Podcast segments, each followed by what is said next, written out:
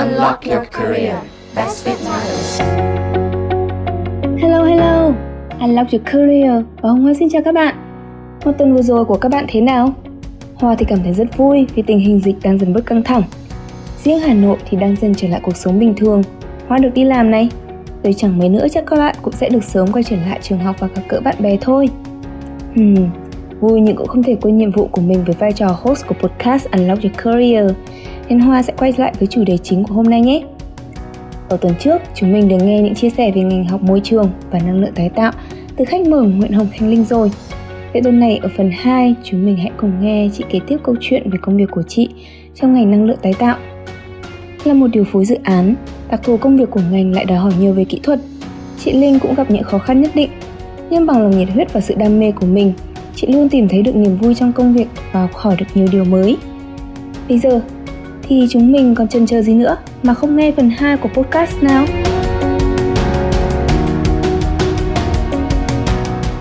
Thế chị nhận định cơ hội việc làm với các bạn à, học về môi trường hay là như chị là học thêm về năng lượng như thế nào? Ở cả bậc cử nhân và thạc sĩ. Sau khi mà chị hoàn thành xong cái chương trình thạc sĩ của mình để chị tìm được công việc đúng cái ngành sau khi tốt nghiệp ấy, thì có khó hay không? Đặc biệt là cái công việc mà liên quan đến năng lượng khi mà mình thực ra mình chỉ học có các khóa thêm về năng lượng thôi chứ tức là mình không được nhận bằng về năng lượng. Ừ. thì có không thấy bất lợi gì khi chị đi tìm việc hay không? Cái này đối với chị chị thấy là mình không có tức là mình không có nhiều khó khăn ấy uh, bất lợi khi mà mình đi uh, tìm việc. Đấy còn uh, riêng về ngành môi trường và năng lượng thì chị thấy là ở úc thì nó rất là một ngành rất nó rất là hot ờ, bởi vì là bây giờ ở úc thì các cái vấn đề về biến đổi khí hậu và các cái vấn đề về năng lượng ấy người ta cũng đang chú trọng rất là nhiều. Đấy, thì đâm ra là mà thực tế thì khi mà chị học ấy thì chị thấy là trong lớp của chị thì cũng chỉ có hơn 30 người. Đấy thì cái số người học nó rất là ít và trong 30 người đấy thì hầu hết các bạn từ nước ngoài. Nên đâm ra là đến lúc mà học xong thì các bạn lại về nước. Thế đâm ra cái số người mà ở lại úc mà làm chuyên gia về năng lượng cũng không có nhiều. Thế đâm ra là chị nghĩ là trong một cái ờ, thị trường như vậy thì cái demand tức là cái demand nó rất là lớn mà cái supply thì ít. Thế nên là nó là một cái ngành chị nghĩ là rất rất là hot rất là thú vị và chị nghĩ là nhiều bạn nên consider cái ngành này. Đấy còn ở Việt Nam ấy thì ờ, đến lúc về đây đi làm à, thì chị mới thấy là đúng là trong chị nghĩ là trong hai hay ba năm gần đây thôi thì cái uh, mảng năng lượng mặt trời cũng đang hot. Đấy và yeah. Em có thể em lên các cái ừ. trang gọi là tìm việc ấy thì em sẽ thấy là rất nhiều công việc là liên quan đến năng lượng mặt trời. Đấy mà ở Việt Nam thì thực sự là cũng chưa có nhiều ngành đào tạo về năng lượng. Đấy chị nhớ là hình như là có mỗi một trường là cái trường ở USTH ấy một cái trường của ừ, Pháp. dạ rồi. Ở USTH thì nó có một cái ngành năng lượng. Đấy nhưng mà thực ra trong khóa đào tạo đấy chị nghĩ là cũng không có nhiều tức là cũng không có nhiều học sinh uh, học cái ngành này và ngay cả khi sau đấy thì họ cũng họ cũng không gọi là theo đuổi cái ngành này. Ừ. đấy nên ra thực ra chị nghĩ là cái ờ, cơ hội việc làm ừ, về cái ngành môi trường và năng lượng thực ra nó rất nó rất là cao ở Việt Nam bởi vì là em thử nghĩ xem là cái kiểu trong 100 năm tới thực ra đất nước nào cũng cần năng lượng cả. Đấy không có năng lượng thì mình sẽ không có điện. Đấy mà không có năng lượng mình sẽ không có các cái nguyên liệu đấy để giả sử như cho các cái phương tiện như là ô tô xe máy máy bay thế nên là các cái kỹ sư và các cái chuyên chuyên gia về năng lượng là chị nghĩ là rất là cần thiết. Còn đối với chị thì uh, bởi vì cái bằng này nó cũng hơi nó cũng hơi là lạ. Nên ra là khi mà chị ghi vào CV lúc nào chị cũng sẽ ghi rất là rõ là cái uh, cái focus của chị cái specialization chuyên môn là năng lượng. Thế thì đâm ra đến lúc mà chị xin vào các công việc nó có liên quan đến năng lượng ấy thì chị thấy là người ta cũng không có uh, người ta cũng không hỏi quá là nhiều. Ừ, người ta cũng khá là cởi mở và họ accept cái ờ, chuyên môn này.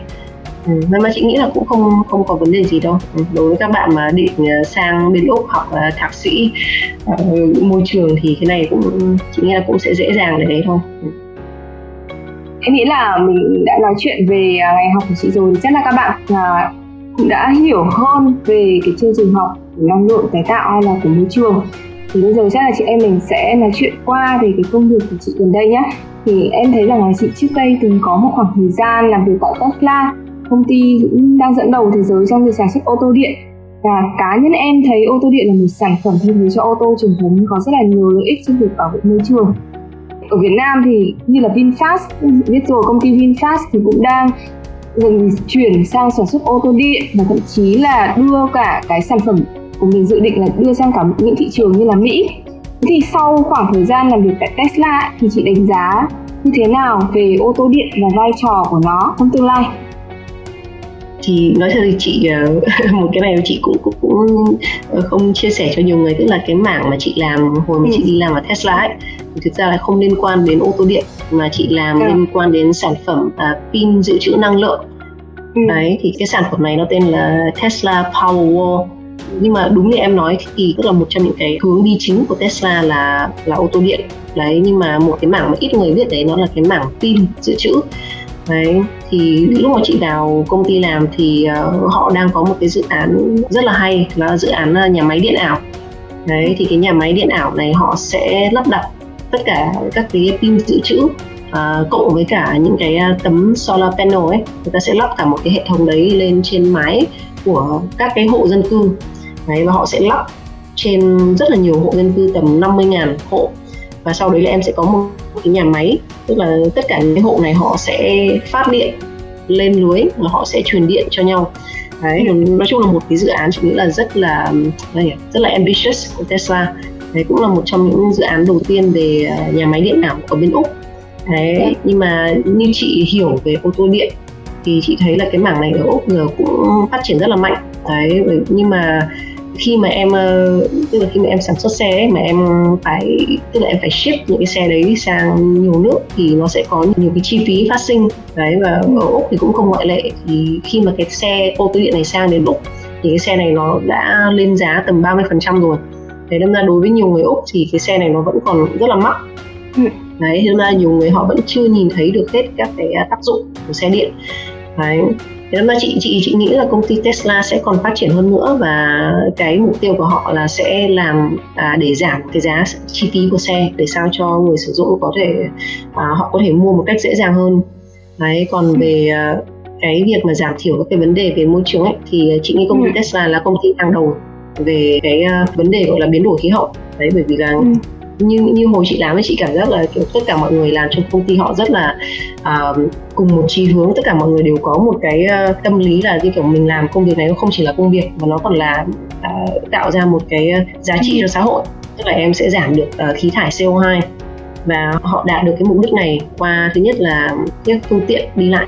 Đấy tức là họ sẽ giảm thiểu được cái CO2 và thứ hai nữa là khi mà em sản xuất cả solar panel lẫn pin thì nó cũng hướng đến một cái hướng đi là tức là em sẽ không đốt các cái nhiên liệu hóa thạch. Đấy thì thì đây là cách mà Tesla đang cố gắng giảm các cái uh, chất thải từ CO2 ừ. chị vừa nhắc đến dự án khá là hay của Tesla là dự án điện ảo. Nghe em hơi tò mò một chút đã là điện thì tại sao lại có thể là ảo được và nếu là dự án điện ảo thì không biết là nó sẽ vận hành như thế nào để có thể mang điện được đến cho mọi người dùng nhà máy điện ảo này nó hoạt động như chị nói là tức là họ lắp à, các cái hệ thống mặt trời lên mái của rất nhiều khu dân cư ấy. Đấy thì khi mà mọi người nghĩ đến gọi là năng lượng như hồi xưa ấy, thì thường là nó sẽ có một cái à, nhà máy rất là lớn ví dụ như nhà máy thủy điện hòa bình ở việt nam chẳng hạn. Đấy hoặc là một cái à, nhà máy năng lượng hạt nhân thì thường là cái nguồn năng lượng này nó sẽ tập trung tại một chỗ và sau đấy là người ta sẽ truyền cái năng lượng đấy đi đấy cho đến các cái à, khu vực cần sử dụng điện đấy, nhưng mà thực ra cái nhà máy điện ảo này ừ, hoàn toàn là cái cung cấp và sản xuất ra điện lại là trên nhà của mỗi hộ dân cư. Tức là như chị với em, nếu mà gia đình em mà cũng muốn lắp một cái hệ thống năng lượng mặt trời, thì em cũng hoàn toàn em có thể lắp và em có thể phát cái điện đấy để em bán cho người khác trong cùng cái khu vực. Đấy, thì đây là cái lý thuyết của cái nhà máy điện ảo, tức là cái sản xuất điện là nó không nằm trong tay của, giả sử hồi xưa là nó là các cái ông lớn về năng lượng cho bây giờ là em hoàn toàn là em có thể tự sản xuất ra điện và em có thể bán cho hàng xóm của em chẳng hạn. Đấy tức là với cái idea này thì người ta hướng đến cái là nhất là điện không cần phải di chuyển quá là xa. Đấy và nó sẽ giúp giảm chi phí rất là nhiều. Ừ. đấy và hầu hết là nó cũng sẽ giảm cả chi phí điện nữa. Đấy thì nó có nhiều cái benefit ừ, cho xã hội. Các kiến thức mà chị học ở hồi thạc sĩ thì có giúp chị nhiều trong cái công việc của mình tại Tesla không? Và cụ thể trong công việc nhiệm vụ hàng ngày thì chị phải vận dụng những cái hiểu biết về nguồn năng lượng thay thế như thế nào? thực ra thì chị chị nghĩ là ít người sẽ sử dụng hết được các cái kiến thức mình đã học ấy từ hồi đại học vào trong công việc. Vì chương trình giảng dạy thì sẽ luôn hướng tới cái um, một cách đào tạo phổ cập nhất và chung chung nhất để mà học sinh nắm được ờ, hết các cái vấn đề trong chuyên ngành. À, nhưng mà khi mà em kiểu ra em em đi làm thì thực tế thì em chỉ đi sâu về một lĩnh vực nhất định thôi đấy là sử như bây giờ thì chị cũng uh, chỉ làm chuyên về năng lượng mặt trời. Nhưng mà trong lúc đi học thì chị học rất nhiều các cái năng lượng khác nhau. Nhưng mà bây giờ thì chị cũng hầu hết là chị sẽ không dùng các cái kiến thức đấy.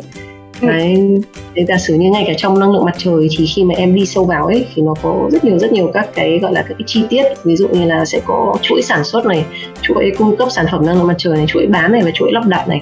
Thì thường là ở trong các cái khóa học người ta sẽ không dạy em người sẽ không có thời gian để dạy em sâu đến như vậy. Thì hầu hết đến lúc mà em đi làm thì em cũng vẫn phải học lại em cũng phải train lại.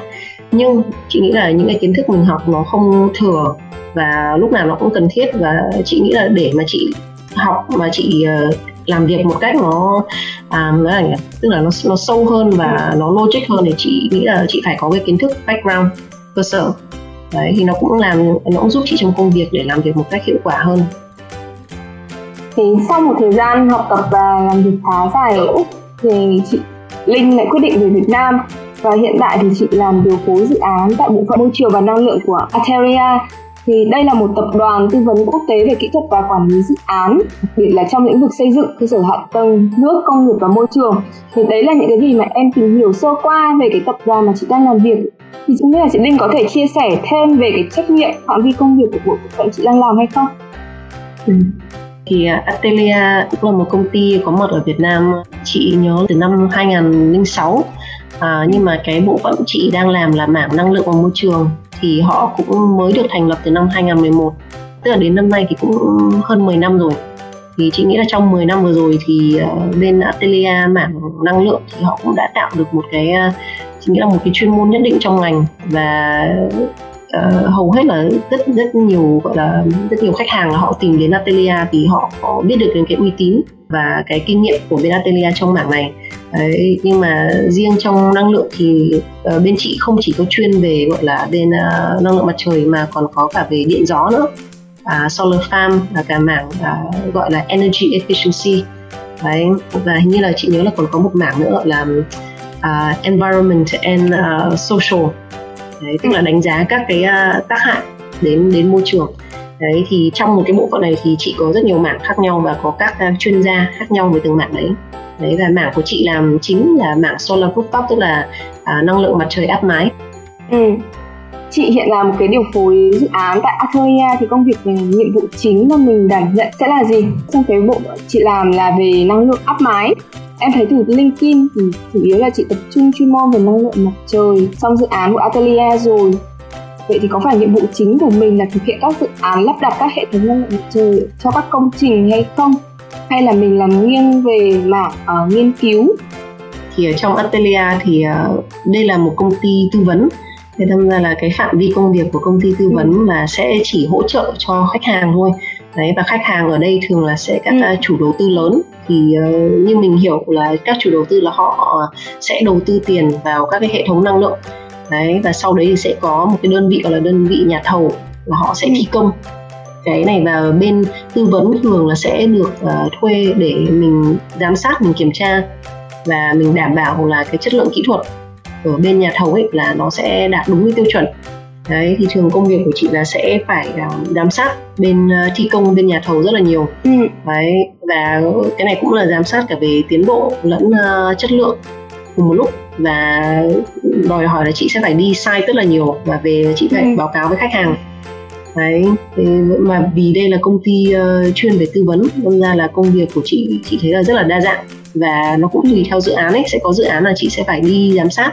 Mà ừ. sẽ có rất nhiều dự án là chị sẽ phải ngồi ở trong văn phòng nhiều hơn và làm cái nghiêng về nghiên cứu. Đấy thì đâm ra chị thấy là làm ở các công ty tư vấn thì cũng cũng là một, một công việc rất là thú vị. Mà chị nghĩ là thú vị hơn là em làm cả như chuyên chỉ ừ. về kỹ thuật chẳng hạn. Đấy, em có thể thay đổi cái cái mảng của mình làm. Ừ. Thế như vậy là chị sẽ phải làm việc với các bên nhà thầu là các bên uh, thiết kế xây dựng các tòa nhà đúng không? Để mà có thể tư vấn được xem là cái việc lắp đặt các hệ thống năng lượng mặt trời, năng lượng áp mái như thế nào. Ừ, đúng rồi em. Ừ.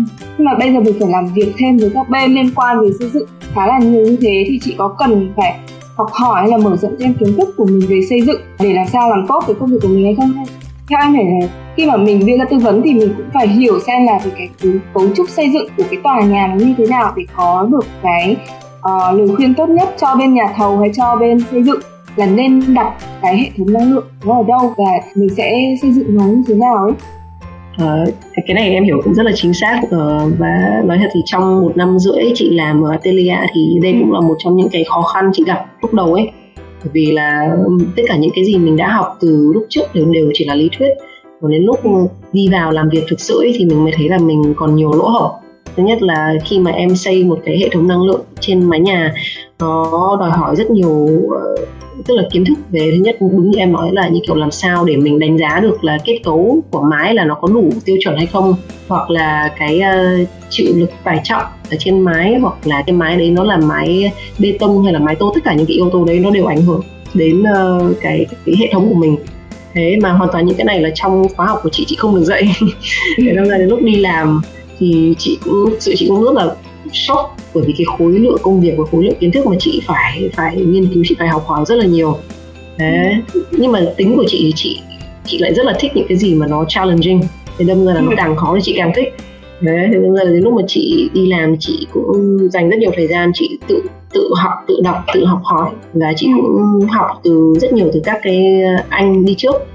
Đấy thì thì khi mà giả sử như nếu mà họ đi sai thì chị cũng sẽ đi cùng luôn. Chị học luôn với họ đấy thì hoàn toàn là chị nghĩ là có thể học được. Đấy bởi vì hầu hết tất cả mọi người khi vào cái nghề này thì họ cũng sẽ phải tự học lại hết thôi. Đấy nên là chị nghĩ là không có vấn đề gì đâu. Ừ. trong công việc hàng ngày mình không biết là có ai trong cùng đội cùng nhóm là sẽ phụ trách chuyên về uh, mảng xây dựng và để hỗ trợ những cái thành viên khác trong team của mình uh, trong nhóm của mình hay không thì như thế thì công việc của mình chắc là cũng sẽ giảm bớt được cái phần nào ấy. Cái, cái này thì trong công ty Atelier thì họ cũng có các cái chuyên tức cái chuyên môn khác nhau ấy. Thì uh, trong đội xây dựng cũng sẽ có những người gọi là họ là chuyên về kết cấu. Đấy thì hoàn toàn là chị sẽ không tự ngồi chị sẽ đọc hết được bởi vì là cái đấy là đôi lúc người ta ừ. cần phải có cái chuyên môn chuyên ngành nữa. Thì thường là chị cũng sẽ làm việc cùng đấy những cái người mà đấy nếu mà chị cần đánh giá về kết cấu của mái thì chị sẽ hỏi một bạn kết cấu mà chuyên về kết cấu. Đấy hoặc là nếu mà chị uh, design một cái hệ thống điện thì chị cũng sẽ phải hỏi một bạn electrical engineer bạn kỹ sư điện. Đấy thì hầu hết tất cả này là cũng là cái công việc mình phải làm việc với mọi người uh, để mình đạt được cái mục tiêu. Đấy còn về chuyên môn của chị là chị là kỹ sư năng lượng.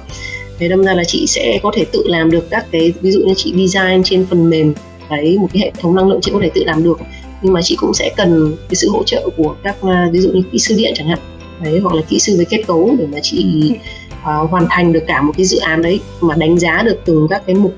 Đấy về về phần kỹ thuật thì bắt buộc là chị đòi là chị phải sẽ phải tức là sẽ phải học hỏi thêm từ mọi người nữa chứ không không thể mình một mình làm hết được. Ở đầu podcast thì chị có nói rằng là những cái kiến thức mà học về accounting hay kinh nghiệm đi làm về accounting trước đây của chị thì thực ra là cũng không có lãng phí lắm ở công việc hiện tại. Thì đôi khi chị vẫn phải dùng cái kiến thức và kinh nghiệm của accounting trong công việc hiện giờ của mình như là giúp quản lý tài chính hay là làm báo cáo dự án không. Thì chị có thể chia sẻ kỹ hơn chi tiết hơn xem là những cái kiến thức kinh nghiệm về accounting trước đây của mình nó hỗ trợ cho công việc hiện tại như thế nào hay không? Chị chị thấy ờ, cũng hơi tiếc là thực ra chị không dùng accounting nhiều đến mức đấy nhưng mà chị dùng ừ. tài chính nhiều hơn thì trong một trong những cái việc mà hồi xưa chị làm đấy là cái à, nghiên cứu với với trường đại học Melbourne ấy. Và cũng trong một cái internship mà chị làm với bên uh, bộ môi trường thì uh, cả hai cái kinh nghiệm này chị phải dùng các cái uh, kiến thức về tài chính rất là nhiều. Đấy để mà chị chị mô phỏng được một cái hệ thống năng lượng. Giả sử như trong uh, cái bộ môi trường ấy thì họ phải đưa ra các cái chính sách để mà khuyến khích người dân úc họ sử dụng cái uh, pin dự trữ năng lượng đấy và họ sẽ phải tính đến nhiều các cái yếu tố về tài chính. Đấy thì đâm ra là cái đợt đấy khi chị làm cái nghiên cứu chị phải dùng các cái um, à, các cái software để mô phỏng.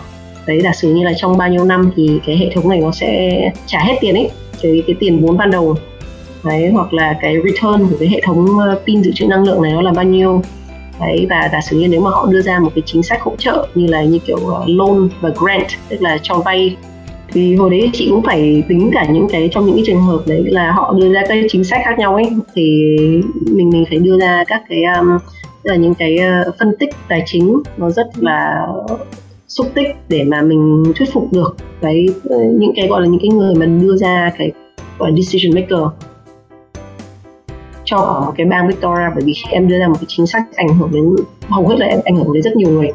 Đấy. Nên là chị cũng chị nghĩ là cái uh, tức là kiến thức tài chính trong tương lai chị nghĩ chị còn sử dụng nữa đấy, chứ chứ không chỉ là chuyên về kỹ thuật không thôi ừ. Vậy ngoài những kiến thức và kỹ năng cứng về năng lượng và môi trường thì công việc của chị còn đòi hỏi những kỹ năng làm việc gì khác? Khi mà chị hay phải đi thực địa này rồi làm việc ngoài trời như thế thì chắc là mình cũng sẽ cần phải có một cái sức khỏe rất là tốt đúng không? À, thì trong cái ngành này thì uh, chị, chị nghĩ là mình phải luôn kiểu nhanh nhẹn ấy. Tức là bởi vì cái kiến thức mình thu thập được rất là nhiều đâm ra là lúc nào mình cũng phải học rất là nhanh. Đấy và nếu mà các bạn mà học thêm được các cái phần mềm mô phỏng design thì chị nghĩ là rất là tốt cho công việc làm ừ. kiểu các cái kỹ thuật về năng lượng. Với cả chị chị đánh giá là những cái bạn mà giỏi ấy, thì thường là cái khả năng họ tự học rất là tốt tức là họ không chỉ học ở như kiểu ở trong công việc mà ngay cả ngoài giờ họ cũng tự trau dồi kiến thức. Đấy và ngoài cái đấy ra thì nghĩ là kỹ năng mềm ấy. Ví dụ như là kiểu em à, giao tiếp với khách hàng em giao tiếp với nhà thầu và đồng nghiệp thực sự rất là quan trọng. Ừ, bởi vì là em không làm việc một mình. Đấy em phải trao đổi với tất cả mọi người để giải quyết một cái vấn đề nhanh nhất và hiệu quả nhất đấy và trong cái ngành này thì chị nghĩ là cái đòi hỏi về sức khỏe thực sự là cũng là một yếu tố mà chị nghĩ là có thể là nhiều bạn cũng phải lưu ý. À, bởi vì em sẽ phải đi site rất là nhiều. Ừ. đấy và có khi một tuần em sẽ phải đi hết luôn cả 7 ngày. Đấy là cái môi trường làm việc thì cũng khắc nghiệt bởi vì là em sẽ phải như, như cái bên của chị làm chị làm về mảng mái nhà ấy thì chị sẽ phải ừ. lúc nào cũng phải leo mái này. Là leo mái thì lên trên đấy thì thời tiết lúc nào cũng tầm 30 40 độ là chuyện rất là bình thường thế nên là mà mình mà mình lại là con gái nữa. Đấy cái đấy cũng là một yếu tố chị nghĩ là để làm cái ngành này mà là con gái sẽ sẽ chị nghĩ là sẽ khó khăn rất là nhiều. Đấy nhưng mà đối với chị thì chị nghĩ là chị ừ. rất là đam mê. Chị không có sợ khó chị cũng không có sợ khổ. Thế thế nên là trong cả một năm vừa rồi chị đi sai thì gọi là kinh khủng luôn. Đấy cứ mỗi lần leo lên mái nhà xong lại leo xuống. Đấy về thì kiểu da thì đen nhèm xong rồi mẹ chị cũng bảo tại sao con con là con cái mà con lại phải đi làm những công việc như thế này đấy. mà bây giờ thật sự là chị chị thấy rất là vui chị không có hối tiếc cái điều gì cả ừ. Ừ.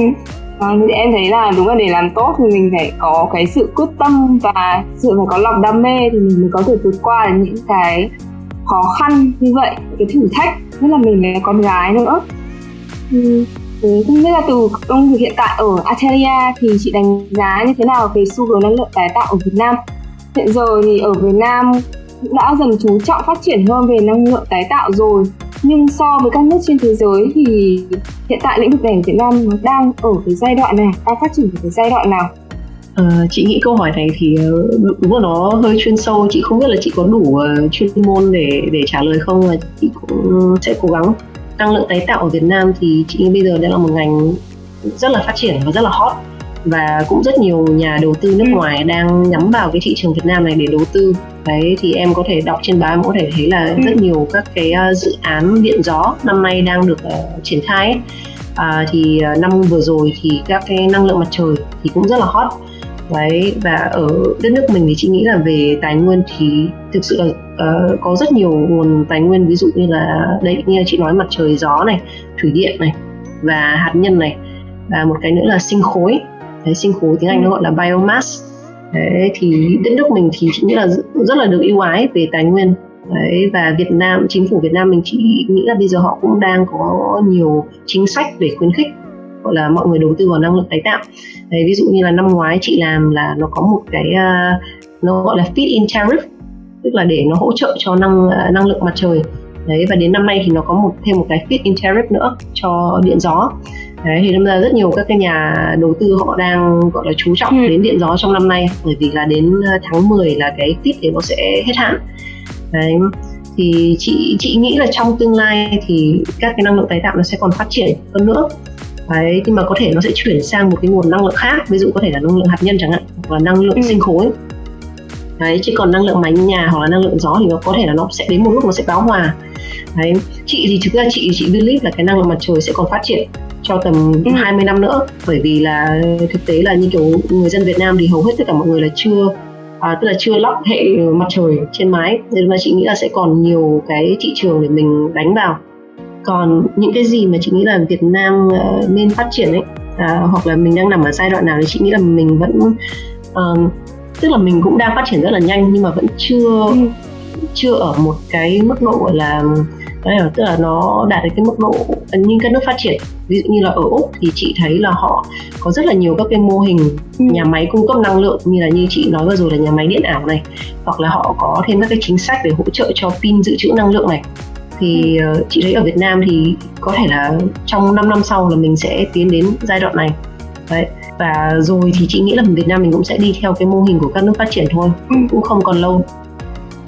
Ừ, tức là theo cái cách nhìn nhận của em thì hiện tại chủ yếu là năng lượng mặt trời hay áp mái thì được lắp đặt ở các tòa nhà mà họ có cái quy hoạch có cái nhà thầu thể rõ ràng và điều điều phối được cái việc đấy. Nhưng mà ở nhà dân thì gần như là mọi người không có lắp đặt cái năng lượng tái tạo, không dùng được năng lượng mặt trời mấy. Có thể là do về cái chi phí nó nhiều hơn rất là nhiều so với việc sử dụng những cái năng lượng điện truyền thống. Mà để muốn thay đổi được cái việc sử dụng của người dân thì ừ, trước hết là còn phải thay đổi được cả về nhận thức này cũng như là cái cái chi phí trong cái việc lắp đặt những cái nguồn năng lượng tái tạo như này nó cũng sẽ phải ở cái mức hợp lý hơn. Thế thế thì theo chị cũng là cái việc mà để các hộ gia đình sử dụng năng lượng tái tạo phổ biến với mọi nhà thì liệu có khả thi hay không? Cái này thì chị thấy là có thể học hỏi ở các bên ờ, nước phát triển ấy. Thì thường ở ví dụ các nước phát triển họ sẽ đưa ra các cái chính sách để hỗ trợ cho người dân để họ lắp trên mái nhà. Đấy thì ờ, như ở Việt Nam chị thấy năm hình như là hai năm vừa rồi thì bên EVN tức là bên điện lực của mình cũng đã đưa ra các cái gói hỗ trợ. Ví dụ như là họ đấy có một cái feed in tariff thì uh, cũng có một vài hộ dân là họ đã bắt đầu họ lắp trên mái nhà của họ rồi. Ừ. nhưng mà chị nghĩ là cái bất cập ở Việt Nam là bởi vì uh, nhất là các cái hộ gia đình cái căn nhà Việt Nam thực ra nó không có to ấy. Thế đâm ra là mái cái cái khả năng họ lắp trên mái cũng ít. Đấy mà cái vốn đầu tư thì cũng lớn và họ chưa nhìn thấy được hết cái tức là cái benefit của cái hệ thống này trong lâu dài. Đấy thường là khi mà mình lắp một cái hệ thống mình đầu tư một cái gì đấy thì trong tài chính là người ta luôn phải tính đến cái à, tiếng Anh nó gọi là payback period cái khoảng thời gian người ta thu hồi vốn. Tức là khi mà em đầu tư em phải tính cái này trước để em biết là à liệu khi mà mình lắp một cái hệ thống năng lượng mặt trời này sẽ mất bao nhiêu năm để mình hoàn vốn. Đấy thì một cái hệ thống mái nhà này thì nó cũng phải lên đến thì cũng phải hơn trăm triệu đấy còn chưa kể là các cái chi phí ờ, bảo trì và vận hành sau này nữa.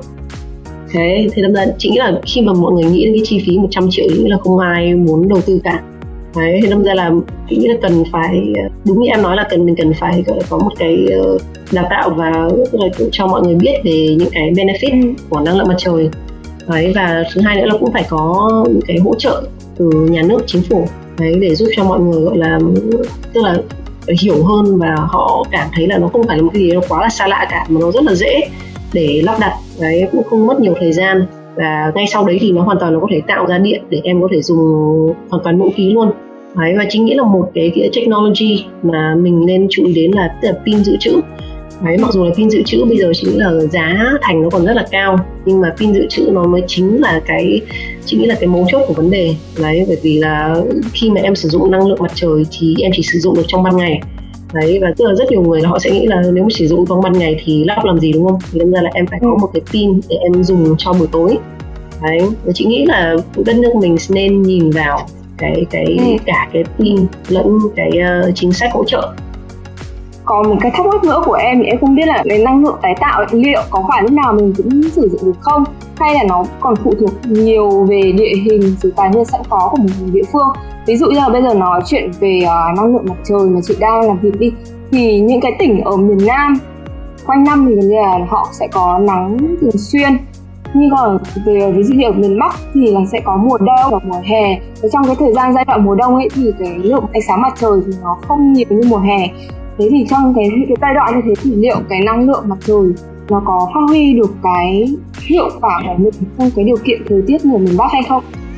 thì nghĩ là đúng là năng lượng à, tái tạo vẫn còn rất nhiều điểm yếu. Đấy riêng năng lượng mặt trời thì nó như như em nói thì có những cái điểm yếu là nó tùy theo mùa. Đấy mà nó cũng tùy theo vùng. Đấy ví dụ như ở Việt Nam thì uh, cái lượng giờ nắng nó nhiều hơn là bên miền Bắc uh, thực ra chị nghĩ là ở Việt Nam ấy lắp năng lượng mặt trời ở địa điểm nào thì chị nghĩ là vẫn là tốt. Bởi vì là em nhìn là bên châu Âu các nước là Đức này đấy ở ngay cả bên Mỹ này thì họ thật sự họ lắp năng lượng mặt trời rất là nhiều. Mà mặc dù là giờ nắng của họ thì so với Việt Nam mình thì thì hoàn toàn là không bằng. Thế nên là chị chị nghĩ là cái ờ, vấn đề về địa lý không phải là là issue ở đây. À, cái chính ấy là chị nghĩ là cái về cái chi phí lắp đặt thôi. Ừ. ừ và ở Việt Nam thì thực ra là mọi người cũng chị nghĩ bây giờ là cũng có 2 đến 3 năm tức là về kinh nghiệm. Đấy thì đâm ra giờ là các nhà thầu họ cũng, cũng chị nghĩ là họ làm khá là tốt họ lắp đặt cũng rất là cẩn thận rất là chi tiết. Đấy thì cũng tùy vào các cái nguồn năng lượng nữa ví dụ như năng lượng gió thì chị nghĩ là sẽ chỉ nằm ở một số địa điểm nhất định. Thì đâm ra là em chỉ thấy năng lượng gió ở vùng ven biển này chẳng hạn ừ. hoặc là vùng trên à, trên đồi trên núi đấy thì đâm ra là cũng sẽ có những vùng mà em sẽ không thể lắp được còn à, về những cái năng lượng khác thì giả, giả sử như năng lượng ờ, sinh khối hoặc năng lượng hạt nhân thì chị nghĩ là cũng không quá thuộc vào địa điểm đâu ừ, ví dụ như năng lượng hạt nhân thì hoàn toàn là em chỉ cần xây một cái nhà máy hạt nhân rồi sau đấy là em em sản xuất ra điện là là em có thể phát điện mọi lúc mọi nơi được ừ. đấy thực ra là cũng là một cái nguồn năng lượng tái tạo mà chị nghĩ là Việt Nam chưa tính đến ừ. À, còn một cái nữa chị quên chị đề cập đến là thực ra các cái năng lượng tái tạo như là gió và mặt trời nó có một cái điểm yếu là nó không đồng đều ấy. Tức là giả sử như là em sẽ có lúc nắng và em sẽ có lúc là trời mưa chẳng hạn thì tự nhiên là cái cái sản lượng điện của em đang đang rất là nhiều nó giảm đột ngột. Thì cái này nó cũng là một cái vấn đề nó không chỉ là vấn đề về cung cấp điện mà còn là vấn đề về cân bằng điện đối với uh, hệ thống lưới điện ấy của bên EVN đấy và đây cũng là một cái vấn đề rất là đau đầu.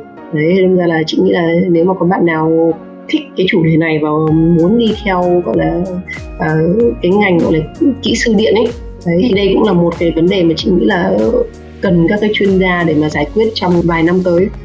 Em hiểu rằng cái năng lượng tái tạo và renewable energy thì cũng sẽ có nhiều lợi và có, có nhiều cái vẫn còn bất cập và ở Việt Nam thì do cái năng lượng tái tạo renewable energy thì cũng còn khá là non trẻ.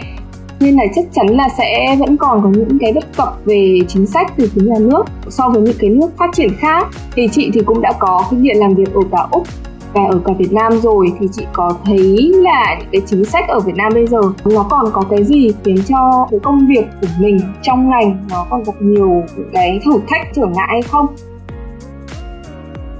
Uh, trong ngành chị thấy trong ngành uh, renewable energy này thì cũng đối với chị chị thấy không có nhiều khó khăn đấy cũng không có nhiều trở ngại thực ra đối với các bạn mà học xong một cái ngành một cái khóa đào tạo về năng lượng chị nghĩ là ra trường hoàn toàn có thể kiếm được uh, rất nhiều công việc ừ.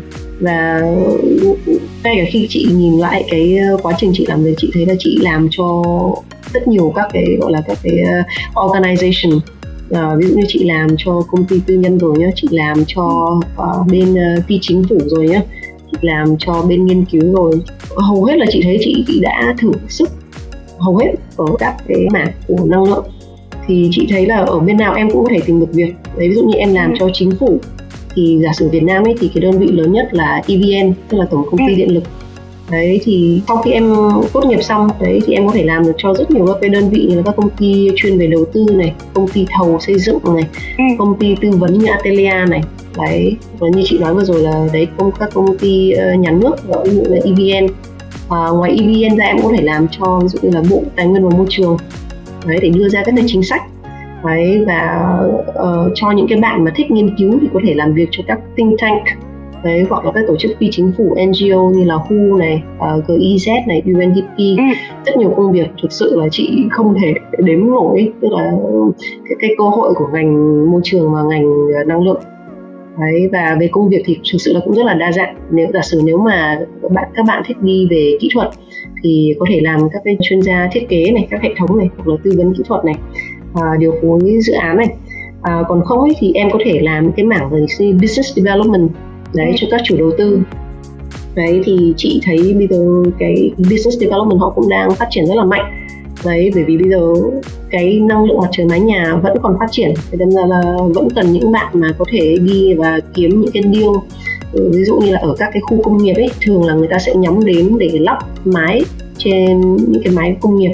Đấy thì ở Việt Nam thì chị nghĩ là thực sự rất nhiều khu công nghiệp là mình chưa à, thực sự là mình chưa phát triển được hết. Ừ, những cái nguồn này đấy thì đâm ra là chị chị thấy là sẽ không có trở ngại gì đâu. Trong ngay cả trong 10 đến 20 năm sắp tới bởi vì là ngành năng lượng lúc nào cũng sẽ cần thiết. À, chỉ có một một cái là chị lưu ý là cũng rất là quan trọng là mình học mảng nào của năng lượng ấy. Ừ. bởi vì là cái năng lượng hóa thạch có thể là nó sẽ không hot nữa.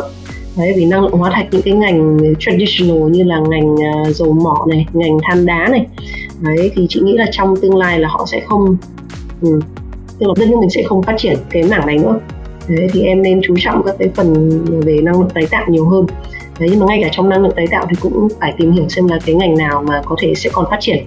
Đấy mà khi mà cái thị trường của nó đã bão hòa rồi như là nếu mà năng lượng mặt trời trong ờ, uh, 10 năm tới mà nó bão hòa rồi thì chị nghĩ là cũng không cần thiết phải học. Có thể chuyển sang một cái một cái nguồn năng lượng khác.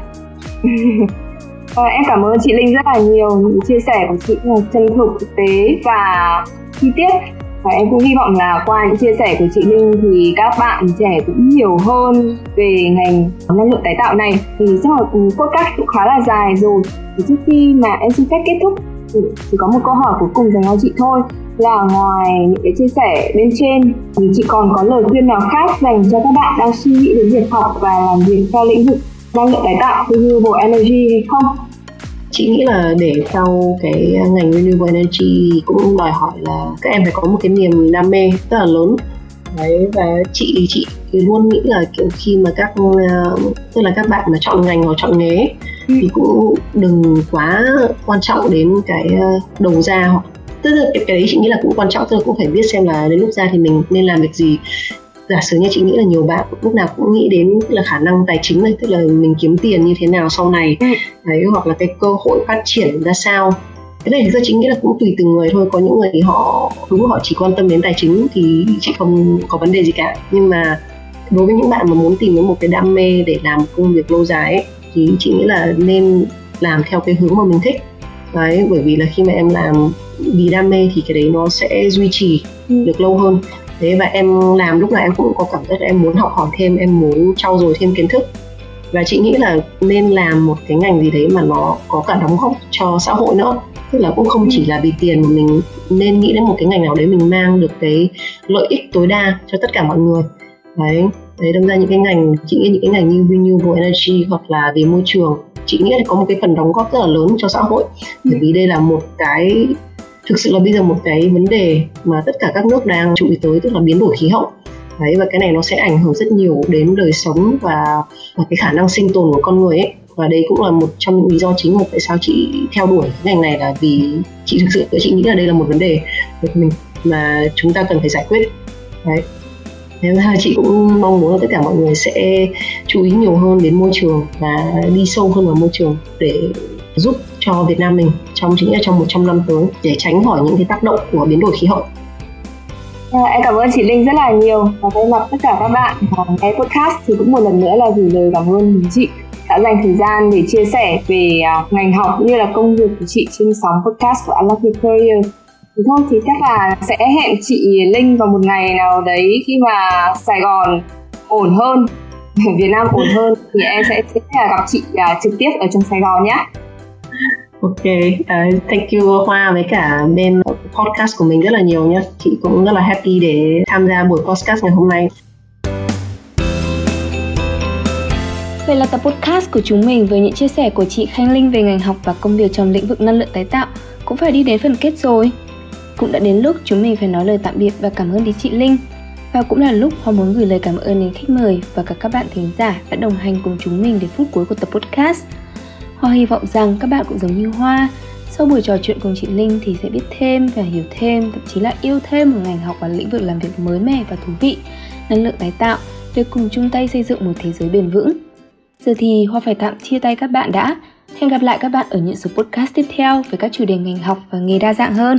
Xin chào và hẹn gặp lại các bạn. Bye bye! Mỗi câu chuyện về ngành học, về nghề nghiệp đều là những hành trình dài không thể kể hết trong thời lượng có hạn của podcast. Bởi vậy, các bạn chắc hẳn sẽ vẫn còn nhiều câu hỏi muốn được nghe giải đáp từ các vị khách mời.